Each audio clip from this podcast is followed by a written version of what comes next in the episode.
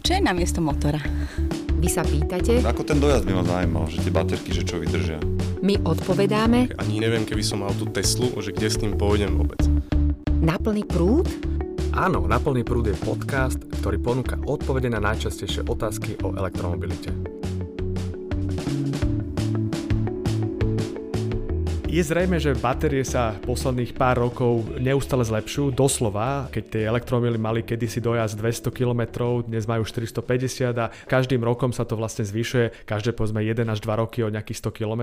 Veľa sa hovorí o tzv. miliónovej batérii. Skúste možno približiť, v čom to spočíva a v čom potom budeme mať tie elektromily výrazne lepšie. Milionová baterie, aspoň z mého pohledu, znamená, že nám umožní s elektromobilem dojezd výrazně delší než dnes. Milion mil nebo i milion kilometrů, to už je z pohledu takto velkých čísel jedno, je obrovská vzdálenost. E, Jakuba, približme si, dneska má batéria životnosť koľko? 100 tisíc kilometrov. Ono je těžko přepočítávat kapacitu baterie nebo životnost baterie na kilometry, ale řekněme, že průměrný dojezd dnešního elektroauta bude 200 km. Tak životnost baterie, která je dnes v elektromobilu, by měla být alespoň 1000 cyklů. A to nám udělá 200 000 km nájezd jednoho elektromobilu. To je naprosté minimum, co nám může automobilový průmysl momentálně nabídnout. Pokiaľ viem, tak 170 tisíc km je vlastne aj minimálna záruka, ktorú dávajú automobilky, ale každopádne tie elektromobily najazdia aj niekoľko 100 tisíc km